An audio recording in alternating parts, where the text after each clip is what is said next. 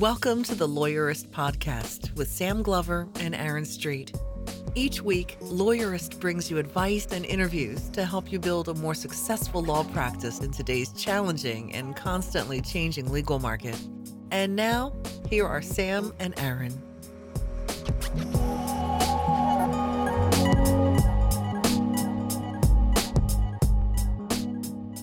Hi, I'm Sam Glover. And I'm Aaron Street, and this is episode 156 of the Lawyerist Podcast, part of the Legal Talk Network. Today, we're talking with Guy Sakalakis and Kelly Street about how to improve your marketing in 2018. Today's podcast is sponsored by FreshBooks, Ruby Receptionists, and LawPay.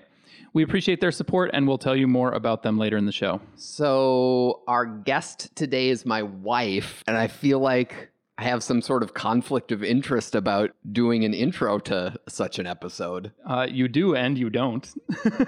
but this episode is all about her. So, are there conflicts of interest between podcast hosts and podcast guests? I don't know. Probably. Yeah. Okay. Probably. but she got on the podcast on her own merits. So see, that's the part that's easy to say. But nobody needs to believe me on that one, I Oh, guess. okay. So. Can I assure people I had nothing to do with it? Did I have nothing to do with You it? You had nothing to do Cool. with it. Cool. So I'll, I'll talk about what we're going to talk about this time. Guy and Kelly are going to talk about two concrete things that you can do this year to improve your marketing. But the question that everyone is going to have in the back of their minds is does it work? Which is what lawyers love to ask about everything. Does it work? And so I think it's time to reiterate one of our soapbox mantras, which is I don't know. The answer is in the data. So, Aaron, how do you think about data when it comes to the question of how does it work or does it work? Yeah, I mean, I think there's this common theme among lots of business people and even weirdly among lots of marketers of asking does a particular marketing technique work or not and the decision on whether or not something is working often in these cases is about kind of either gut feel or perception or whether it got clients, but isn't about tracking conversion rates and data and ROI. And I think building a system for data driven marketing is probably the lowest hanging fruit for almost all small firm lawyers to improve their marketing. And what that means is a couple of different things. One is tracking all of your activities, tracking how people are getting either to your website or calling you on the phone and where they came from. And there are different techniques for that call tracked numbers, asking people how they heard about you, etc. And then tracking the conversion rate of those people contacting you on your website on the phone to becoming clients. And then if you build that as a tracking system, either in a formal marketing tool or just in a spreadsheet, you can then backtrack to test which things are working and which things aren't. Yeah, what's frustrating for me, every time I see a lawyer ask that question, it's does it work? And what they're asking is did it work for anyone else? But what they're missing is will it work for me? And the only way to answer that is to try it and test it and figure out what the results are and then do it and to try it for real. Like the other piece of it that frustrates me is when somebody uh, posts, will this work for me or does it work?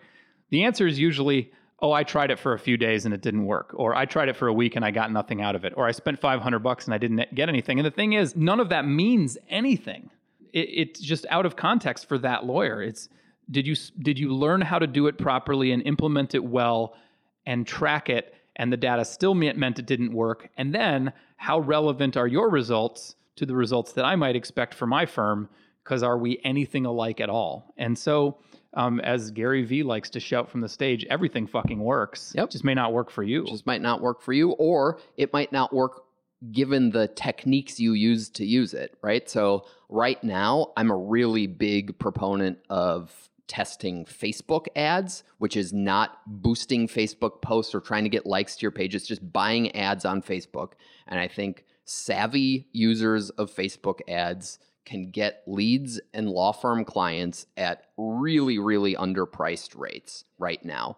But you have to use it right. And I don't have the answer for you on how to use it right. You both need to spend some time to learn how other people in your practice area or jurisdiction are using it. And then you need to test things using data. Well, I think that's a really good jumping off point for first a brief sponsored interview with Ben Ree of Smokeball about KPIs and using data in your practice. Uh, and then we'll talk with Guy and Kelly. Hi, I'm Ben Ree. I'm the product marketing manager and general counsel at Smokeball. And Smokeball is a complete legal practice management solution for small law firms. And firms that use Smokeball are empowered to get back to their passion and focus their energies on helping people and their clients and not to get bogged down on the administrative and non billable tasks that many firms experience. Thanks for being with us today, Ben. So, you've got a white paper coming out about small firm KPIs. And although more and more people are starting to understand what KPIs are and why they can be important, I think we should probably start by explaining that. Uh, what are they and why do they matter? Sure.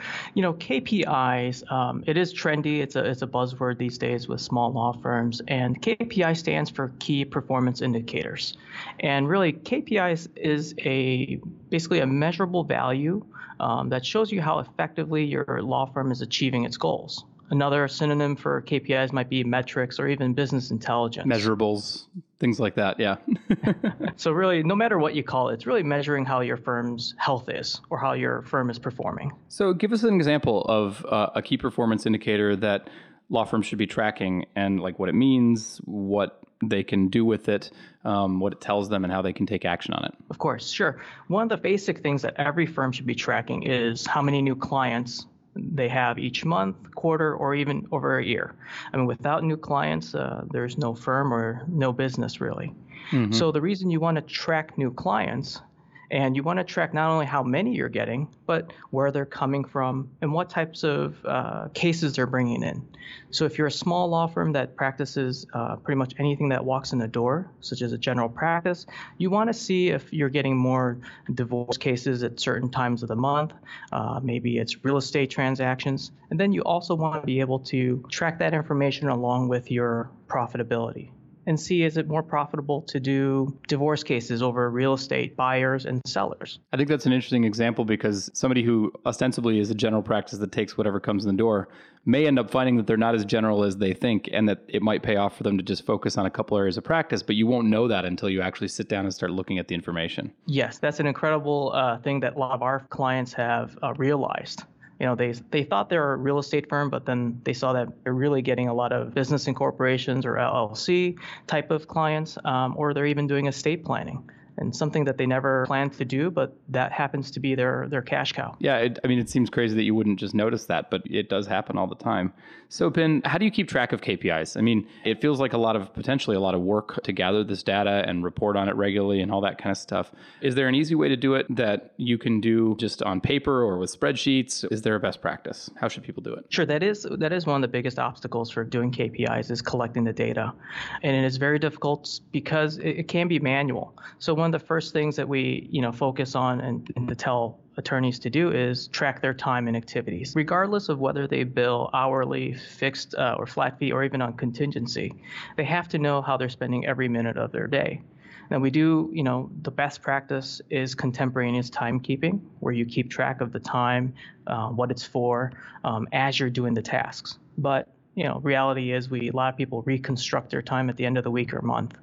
But the best practice is to keep track of it either using a spreadsheet or paper or using certain, you know, systems like Smokeball. Well, and so what makes Smokeball easier about that? Well, if you work through Smokeball, because it is a practice management system, we're able to actually track everything that you do with absolutely no user interaction. So if you start a email from Smokeball, we can track how long you've been in the email and that you're editing it. And let's say you walk away from the email for more than 30 seconds, we actually stop a timer. And then when you get back to it, we'll record that time again and then have it automatically put into your case. And that's all done without even doing any work on your end. Gotcha. So, uh, if listeners would like to learn more about KPIs, what they are, how to implement them, and especially how they work with Smokeball, you can go to smokeball.com/kpi. You can also call 855 668 3206 for more information about Smokeball. Ben, thanks so much for being with us today. Thank you.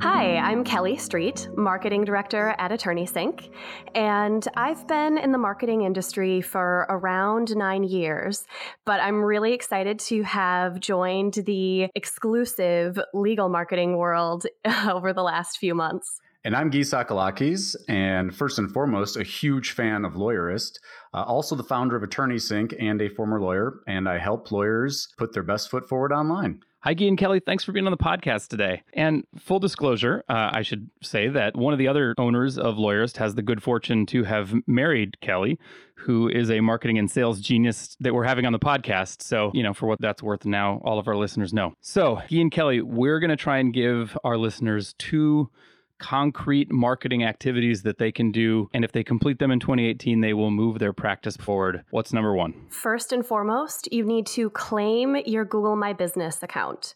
So that means signing up for Google My Business, completing your listing, and then, of course, managing it. You're going to want to do this because it allows you to show up for searches and to be in the local search pack.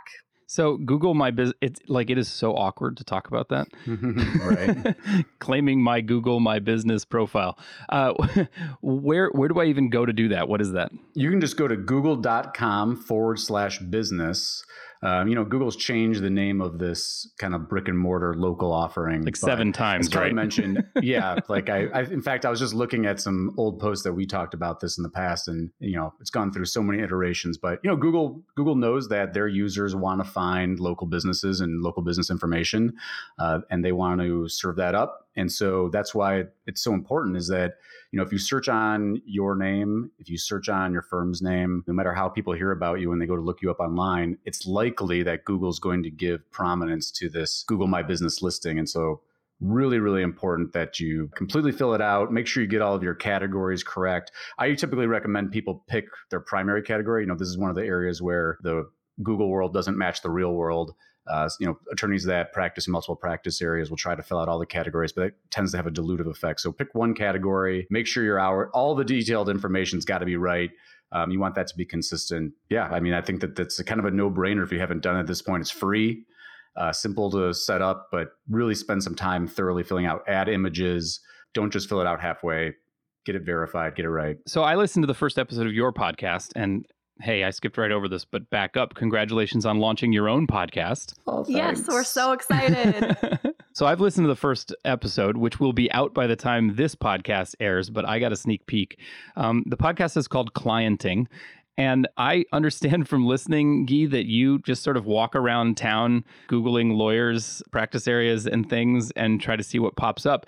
And you've experienced that on opposite sides of the street, you will get different search results primarily because of Google My Business listings, right? Yeah, I mean that's it's definitely the the Google My Business listings are where showing up. The reasons why I'm getting different ones is you know because Google really is getting good at knowing where we are, what we're doing online through a variety of ways. But that's a conversation for another day. But again, I mean your next clients will expect to be able to find information about you online and Google My Business if they if for those clients and prospective clients that go to Google Google My Business is where it's at. That's what's going to show up. Uh, you're going to see testimonials there. You're going to see driving directions. You're going to see imagery. Eventually, I think your Google's going to add video. And the other thing I always like to say too is is when you're thinking about prioritizing stuff, especially when it comes to online marketing, go to where the platforms are investing. And Google My Business is a place that Google has rolled out a whole bunch of new updates recently. So it's likely that you know when they're committed to something they're going to give it prominence. And right now, this is the place to be for small businesses online, including law firms. So, guys, one of the things that, that always comes up for me when I think about this is like proximity is not necessarily relevant when people are searching for lawyers, right? Like, I don't actually care if uh, if I'm hiring an IP lawyer. Actually, I don't even care if I'm hiring an IP lawyer in my state but Google My Business is set up on the assumption that it does matter. And it like is that why we should claim it is even if you don't think proximity matters, Google does. And so if you want to show up in listings, you should be taking advantage of that. Is that the strategy? Well, I think actually, Sam, you might be in the minority there for not caring about where your lawyer is located uh, mm-hmm. because most people do most people when they are searching for a service or you know service as a lawyer they will go with the lawyer that's closest to them. They'll look at reviews they'll look at all their information. But first and foremost people want a lawyer who is close to them easy for them to get to and they don't have to worry about driving across town or into a different area that's unfamiliar for them. So you've said that uh, that listing has room for photographs and all that kind of stuff. I assume that A, Google probably does care if you have a more robust listing than if you don't.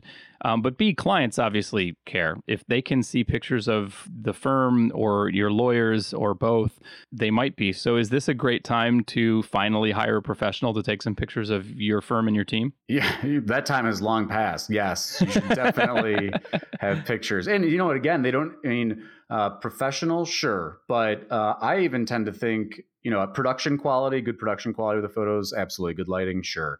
But I think some of the candid photos, some of just kind of the around the office photos, um, you know, some of the more effective ones, if you if you've got clients who are willing to do it, that uh, you know show you interacting with clients, showing some emotion, even because some of these practice areas can be clients are dealing with some create you know some really emotional life issues when dealing with a lawyer, and so letting some of that show through in the imagery and the pictures and the videos that you use, I think, is extremely powerful. And that and Google My Business is definitely a place to be doing that. Yeah. So uh, I think the other thing too is that I, I, like to say to lawyers is don't get so mired down with like having to find a professional photographer. The phones are amazing. The cameras on the phones are amazing. Go go read a blog post about setting up lighting. Take a picture. And yet people take such shitty pictures I know. It's, with I, them. I know it. It's crazy. but um but but I don't want people to feel like they've got like paralysis that they've got to like do all this scheduling right. and yada yada machinery for photos. Go take a picture. I mean, you go look and so there's kind of like best, good, horrible. Best, take some professional pictures, some candids around the office. Good, you know, a step back, use your iPhone. But, you know, people are so inclined to put like their logos everywhere. People want to look at, they want to see the lawyers. They're hiring the lawyer, mm-hmm. they're interacting with the lawyer. The lawyer's going to be the shoulder they're going to be crying on when they're dealing with these uh, serious issues no one cares about the logo. Kelly, I've seen you take some beautiful pictures.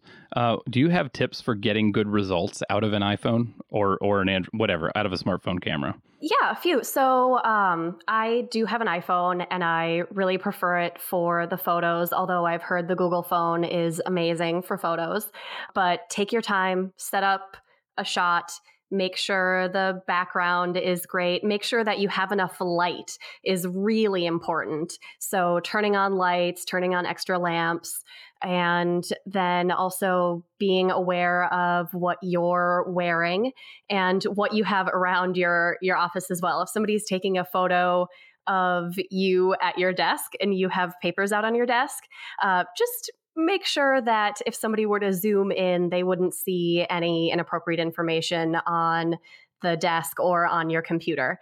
There have been some interesting situations where people have uh, either shared a screenshot or had their computer open and people zoomed into their browser to see what was up on their browser and they they saw some things that they maybe wouldn't want to share publicly. You know, one thing I've noticed is um, people usually take photos from too far away, and uh, getting in tighter can be a really good thing.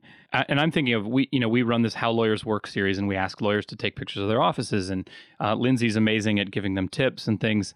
Um, also, empty offices look really sad. Yes.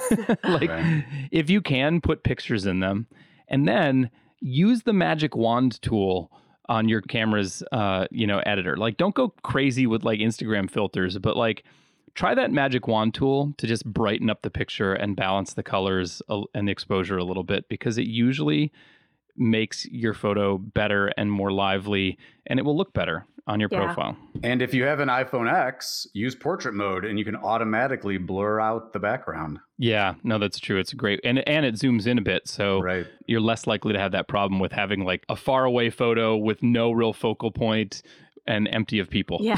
so iPhone affiliate link. there you go. Um, so we need to take a quick break to hear from our sponsors. Uh, we'll be back in a few minutes to talk about thing number two: uh, how to create a system for collecting client feedback. We'll be right back. Being a self employed lawyer is hard enough, which is why dealing with your day to day paperwork on top of it all shouldn't have to be. FreshBooks makes ridiculously easy to use cloud based time and billing software that will help you work smarter, get paid faster, and become more organized. With FreshBooks invoicing, you can create and send polished professional invoices effortlessly in mere seconds. FreshBooks can set you up to receive payments online, which can seriously improve how quickly you get paid. You can track your time either by using their mobile app or your desktop, meaning you'll always know what work you did, when you did it, and who you did it for. There's also a super handy deposit feature so you can invoice for a payment up front when you're kicking off a project. To feel the full impact of how FreshBooks can change the way you deal with your paperwork, FreshBooks is offering our listeners a 30-day free trial. To claim it, just go to freshbooks.com/lawyerist and enter lawyerist in the how did you hear about us section. Ruby Receptionist is a live remote receptionist service that is dedicated to helping lawyers win clients and build trust one happy caller at a time. From their offices in Portland, Oregon, Ruby's friendly professional receptionists ensure exceptional client experiences by answering calls live in English or Spanish, transferring calls, taking messages, collecting new client intake, addressing common questions, making outbound calls for you, and more, just like an in house receptionist at a fraction of the cost.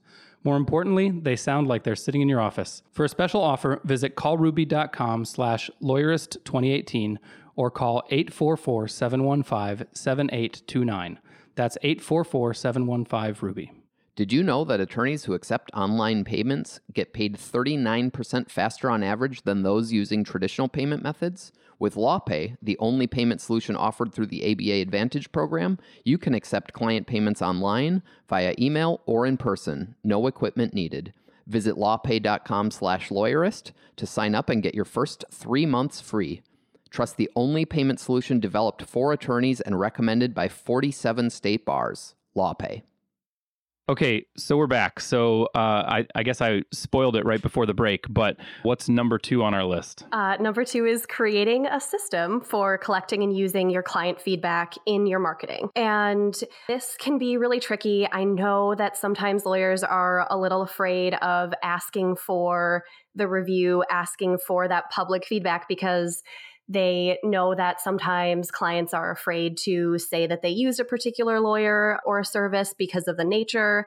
But this is something you can overcome by using a wider variety of review platforms and also just making sure that you're only asking clients who did truly have a really good experience with you and not asking too many times and kind of annoying people and getting them to maybe not leave such a favorable review by you bugging them. So uh, this is related to item. No- I mean, item number one is very discreet. Go claim your profile, fill it out completely, use good photos. You're good. This one is less about a specific tool and more about building a system. Although, like the reality is, we're going to be probably putting together a template in email right? Yes, I definitely recommend that you would want to have a template in your email that would be an easy system to ask for a review. Having a clickable image link uh, that goes to your page on Yelp or your Google account to easily navigate people to where you want to get a review. So basically, the task that you need to do is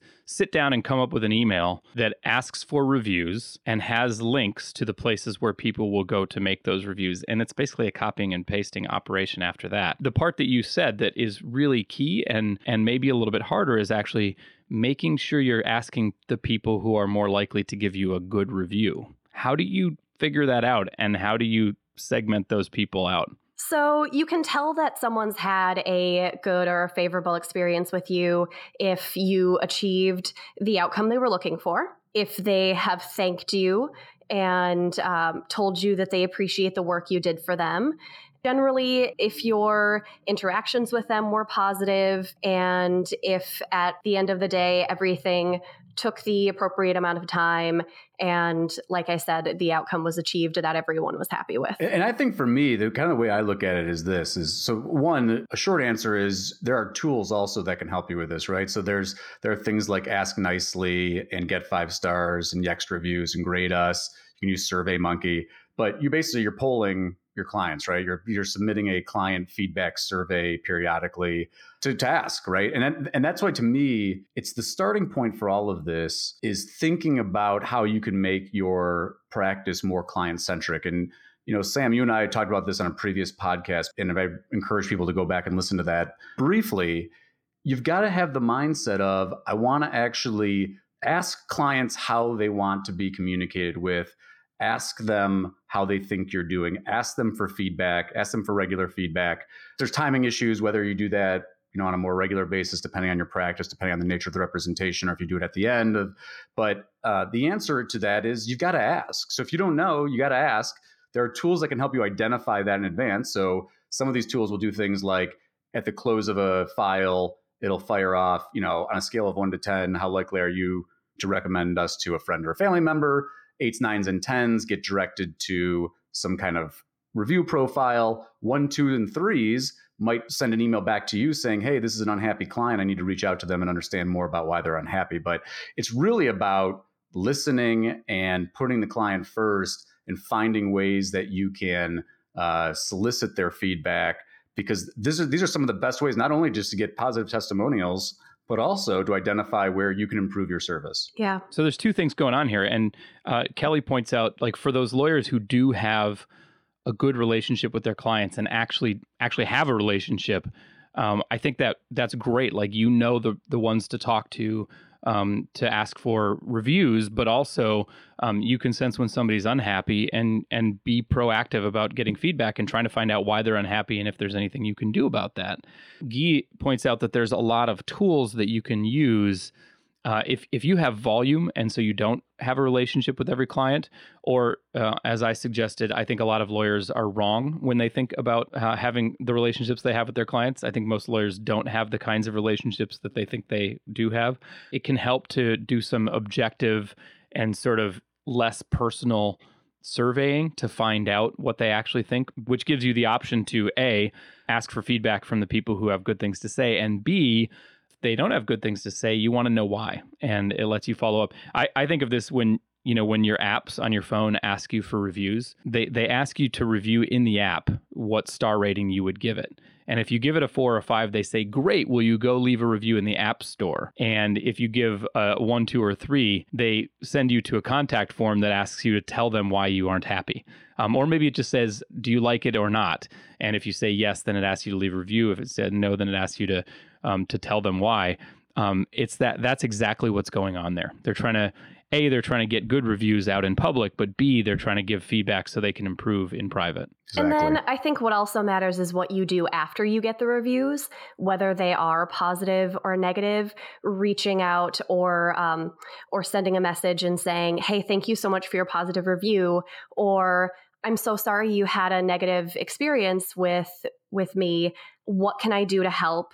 or I'm taking your feedback and I'm learning from it. Mm-hmm. Yeah, I mean, good point. Like the only reason to ask for reviews is if you're going to do something with them. Like fluffing your public profiles is great and all, but the whole point is to take that feedback that you get seriously and then improve your practice from it. Exactly, and and in the context of marketing, to highlight the great service that you're giving. So a lot of times, you know, where it's obvious that the outcome of the representation everybody agrees was great um, that doesn't always happen. And so mm-hmm. a lot of times it's, you know, the thing that, and I think we've talked about this before as well, but the thing that they, that people know is they know what good service feels like. They know what it feels like to be treated with respect. They know what it feels like to be treated with dignity.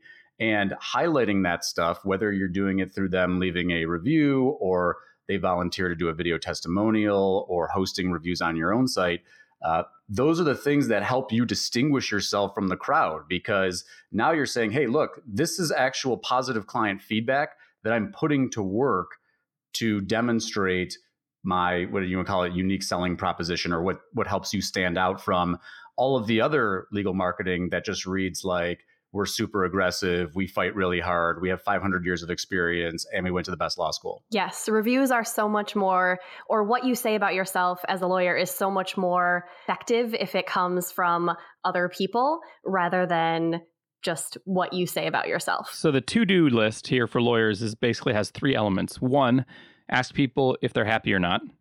in in a way that is a little bit more nuanced than that. But ask people if they're satisfied with the work that they've got from you or not, and you can do that with something as uh, as good as Net Promoter Score um, and sophisticated as that, or you can do that just with the blunt force asking. Um, and it can be you, it can be an email, whatever. But you need to ask that first of all, and then so that's piece number one. And the second piece is for people who are satisfied, you want them to put their feedback in a public place um, to help your marketing. And for people who aren't satisfied, you want to follow up and find out why not and what you could have done to improve. At least how I like to ask it is, how could we have improved? So you're asking for a suggestion. Um, and you may get people that are just complaining, and, and those complaints might be helpful, and you can turn them around and make them constructive.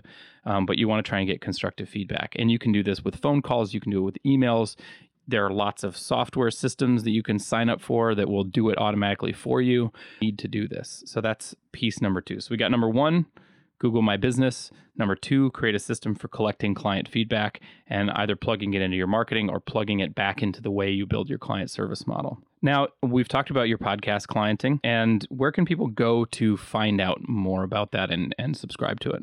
You can either go to attorneysync.com. We do have the podcast on our website. You can also find it on iTunes, just like every other professional podcast. Cool.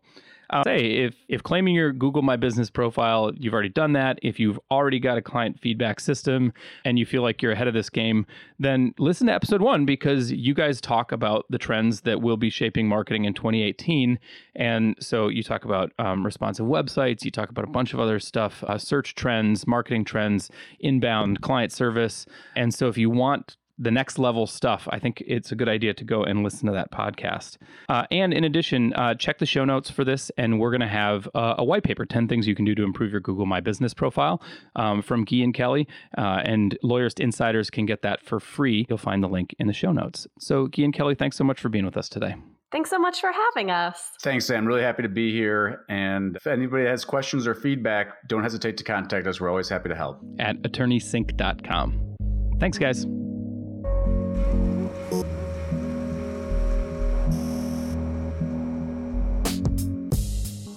Make sure to catch next week's episode of the Lawyerist podcast by subscribing to the show in your favorite podcast app. And please leave a rating to help other people find our show. You can find the notes for today's episode on lawyerist.com slash podcast. The views expressed by the participants are their own and are not endorsed by Legal Talk Network. Nothing said in this podcast is legal advice for you.